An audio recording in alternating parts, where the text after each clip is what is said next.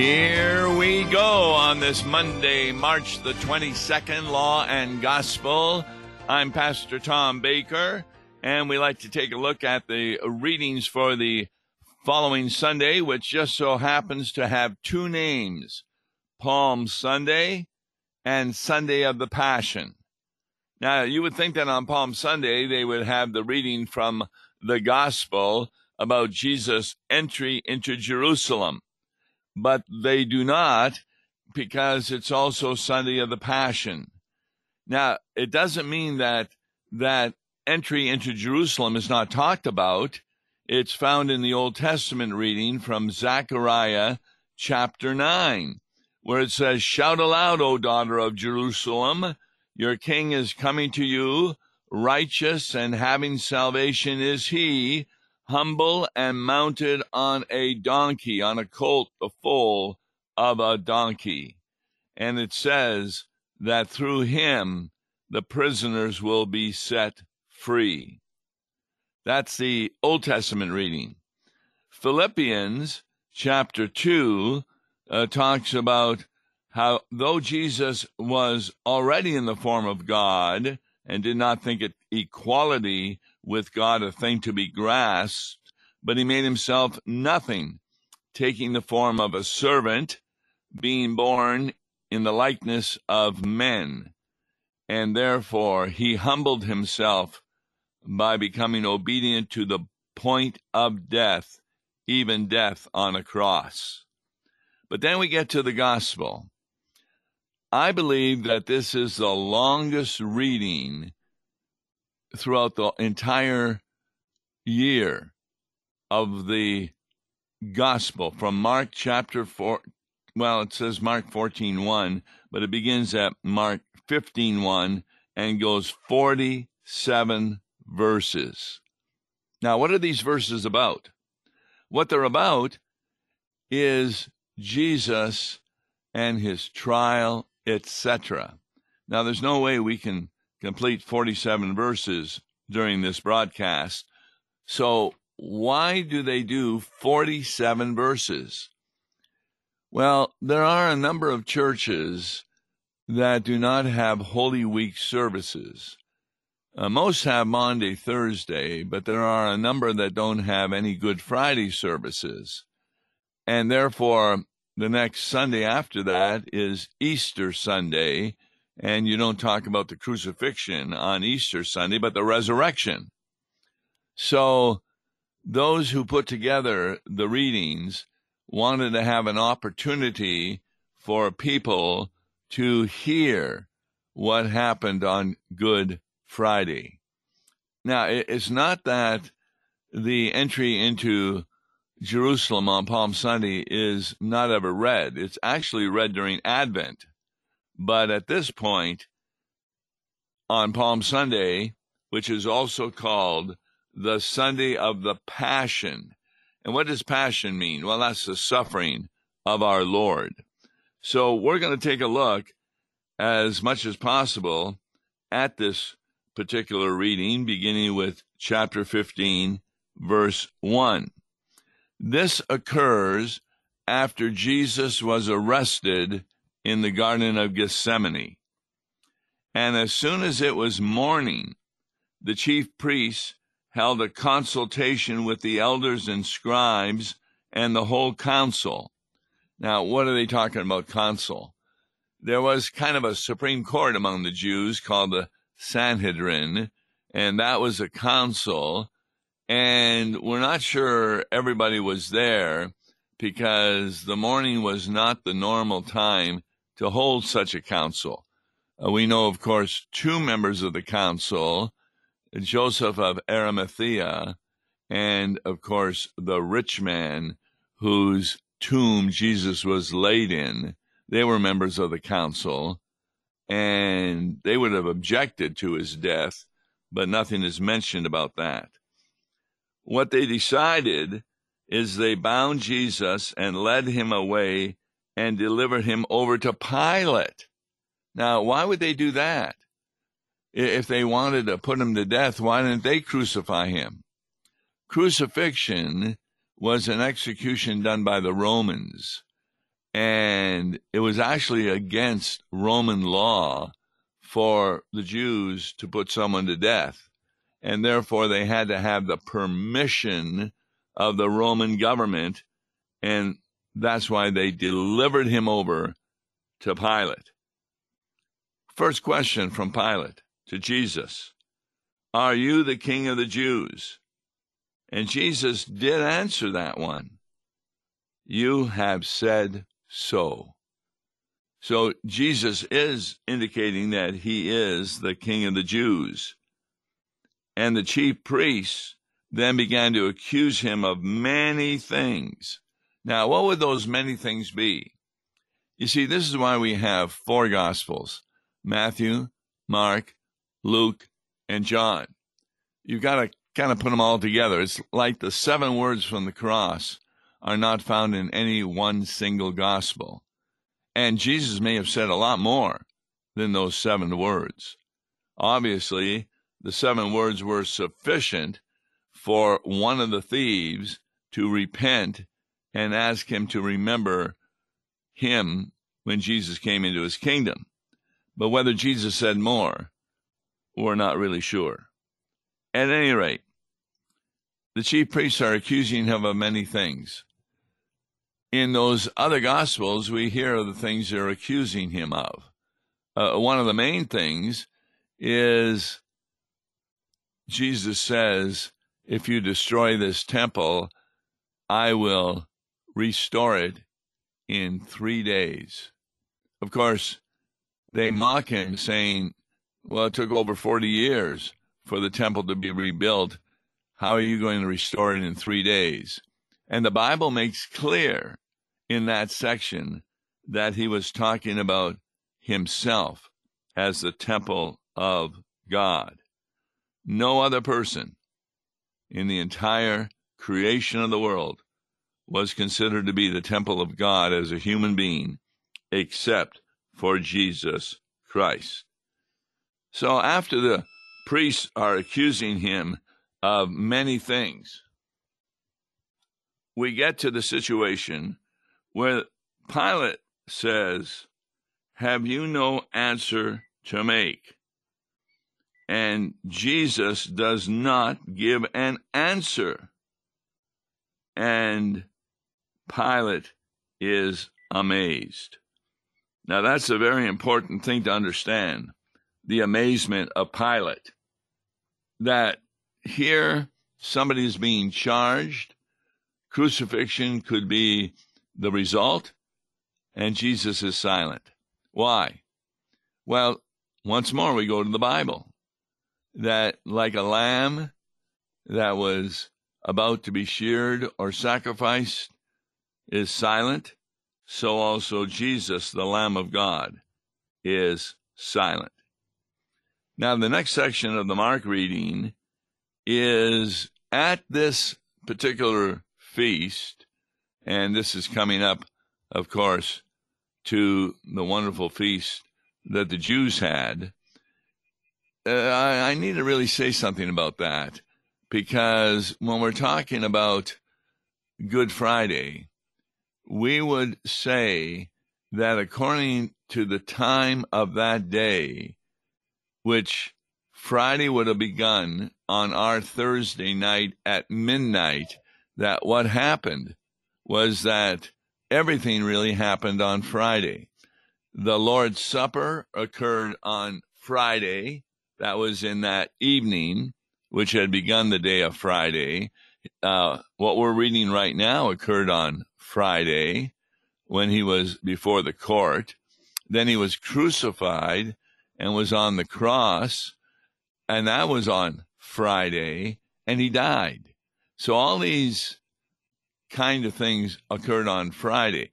The reason we talk about Maundy, Thursday is that according to Roman time, the Lord's Last Supper with his disciples was definitely on a Thursday, not on a Friday. So that's how we get these various items. At any rate, Jesus is being accused of many things. And at the time of this feast, they used to release a prisoner for whomever they asked. And among the rebels in the prison who had committed murder in the insurrection, and that was the insurrection against the Romans, there was a man called Barabbas. And the crowd came up and began to ask Pilate to do as he usually did for them that is, release a prisoner. And he said, Do you want me to release for you the king of the Jews?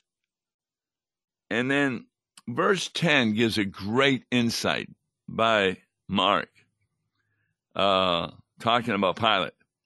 For Pilate perceived that it was out of envy that the chief priests had delivered him up. It was more than envy, it was actually hatred. The, the final straw was the raising of Lazarus from the dead, and people were beginning to follow Jesus, and the chief priests and scribes didn't like that at all because they were afraid that there would be another insurrection, the Romans would come in even more so and really take over even their religion. So, to stop that and get around that fear, they decided to put Jesus to death.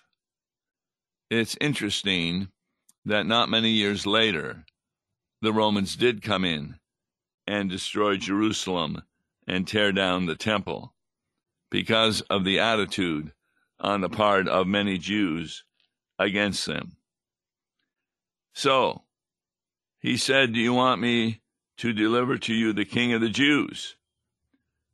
But the chief priests stirred up the crowd to have him release for them Barabbas instead. Now we need to understand this crowd was kind of almost a hired crowd that the priests had brought together and had been stirred up to put Jesus to death. This was not the crowd that welcomed him on Palm Sunday, singing hosannas to him. Now, that Palm Sunday crowd also was unaware of the true mission of Jesus Christ. But it was definitely a crowd that loved him in comparison to this crowd that the priests had put together after they delivered Jesus up out of envy.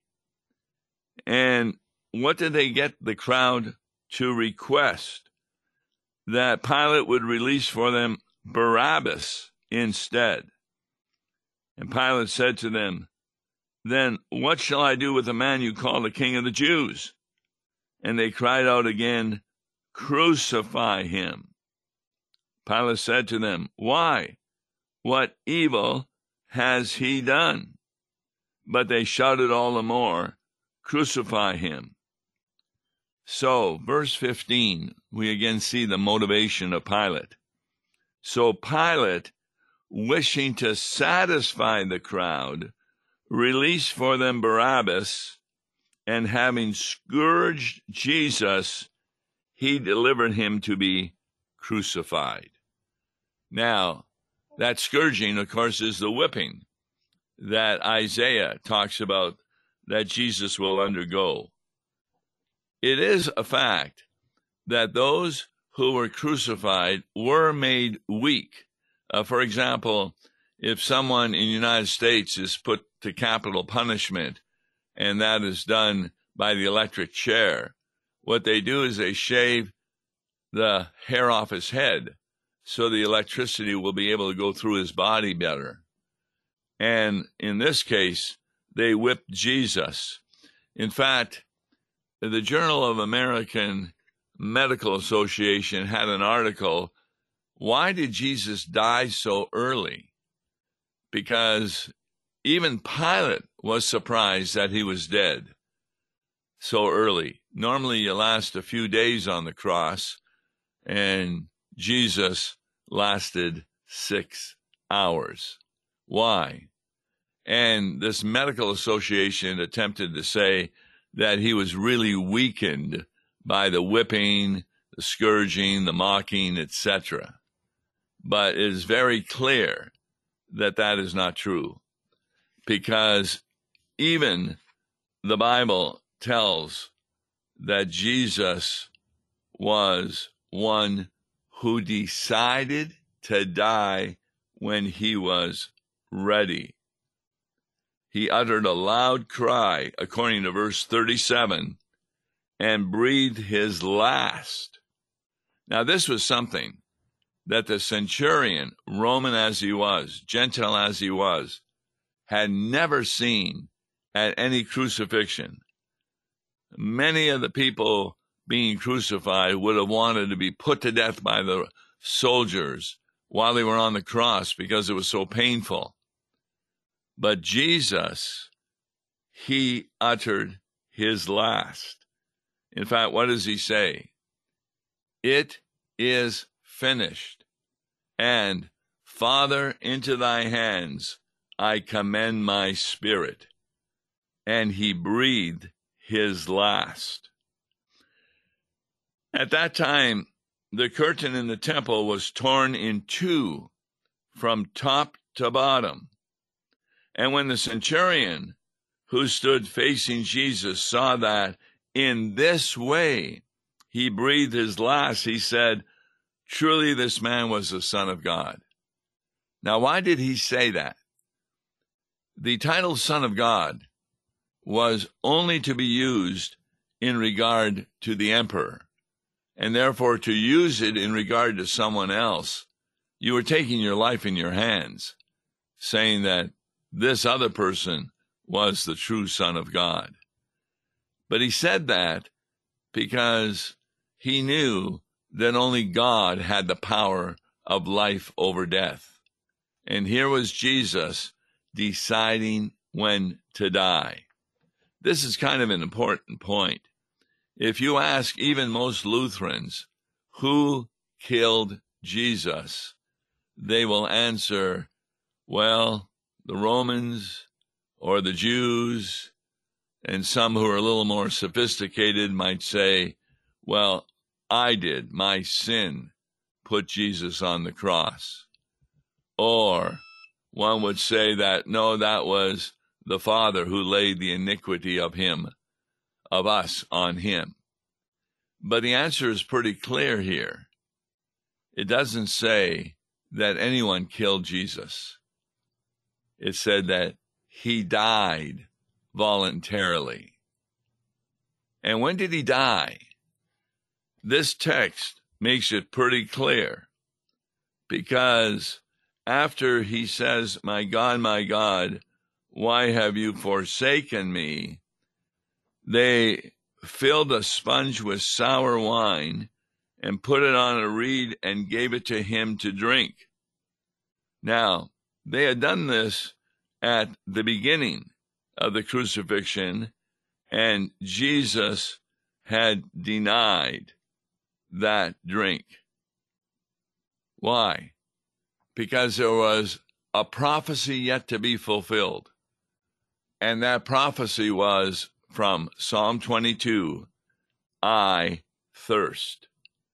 Jesus did not die until he had fulfilled every prophecy in the Old Testament concerning his death.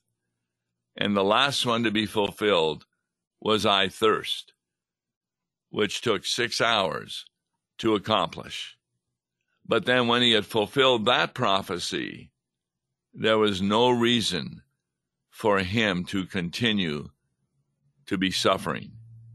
And he said, It is finished.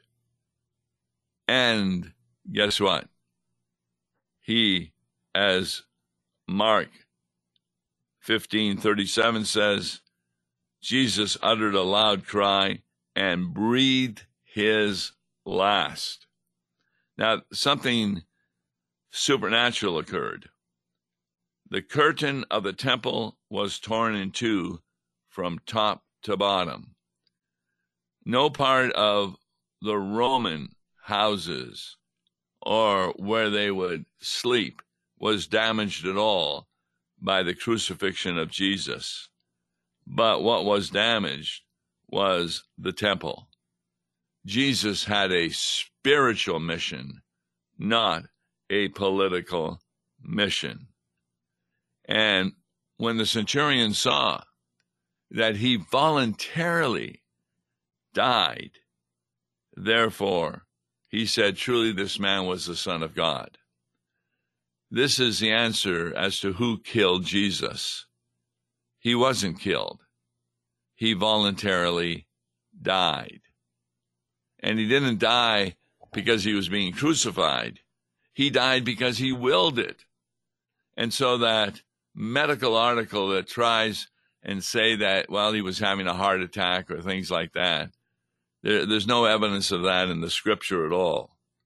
He died fully aware of what he was doing. Then, when evening came, and that was after the uh, after the crucifixion, it was still a Friday, but it was a day of preparation, the day before the Sabbath. Joseph of Arimathea, and we talked about him as one of those on the Sanhedrin. What he did, he is referred to as a respected member of the council, and he himself was looking for the kingdom of God. So he was a true believer. And he took his life in his hands. It says he took courage and went to Pilate and asked for the body of Jesus. Now, when he asked for the body of Jesus, that meant that Jesus had died. And verse 44 says Pilate was surprised to hear that he should have already died because normally you take a longer time on the cross. And summoning the centurion, he asked him whether he was already dead. And when he learned from the centurion that he was dead, he granted the corpse to Joseph. Now, you don't talk about a corpse of someone if they're still alive. So the centurion and Joseph Arimathea and Pilate recognized he had died. And what Joseph did, he bought a linen shroud took Jesus down from the cross, wrapped him in the linen shroud, and laid him in a tomb that had been cut out of the rock. How many of the Gospels talk about this Joseph of Arimathea? I was once asked that question. I was in a Bible study, and James Voelz, who I really appreciate as one of the best scholars in the world, asked me and another professor how many times Joseph of Arimathea is mentioned. And I said, Oh, I think it's at least two. And the other professor said, Well, I know there's one. And I should have known Jim Voelz would ask a question of some trickery. Joseph of Arimathea is mentioned in all four Gospels, proving that Jesus had definitely died and it says he was put in the rock in the grave set aside for Joseph of Arimathea. So, that's the lesson for this coming Sunday. It would be a long sermon to go through all of it, so many will choose parts of it as we prepare for Holy Week, Maundy, Thursday, Good Friday, and the wonderful celebration of Easter. I'm Tom Baker. Continue to listen to us about those. God bless you. Listen to Law and Gospel each weekday morning at 9:30 on KFUO. For a tax-deductible gift to Law and Gospel, please make your check payable to Concordia Mission Society and mail it to Tom Baker, PO Box 28910, St. Louis, Missouri 63132. To give online, visit lawandgospel101.com or call toll-free 1-877-267-1962. Views and opinions expressed on Worldwide KFUO may not represent the official position of the management or ownership of KFUO, the Lutheran Church Missouri Synod. If you'd like to comment on programs or topics heard on Worldwide KFUO, write us at KFUO, 1333 South Kirkwood Road, St. Louis, Missouri 63122. You can also leave a question or comment on our comment line at 314 996 1542. We are the messenger of good news, Worldwide KFUO.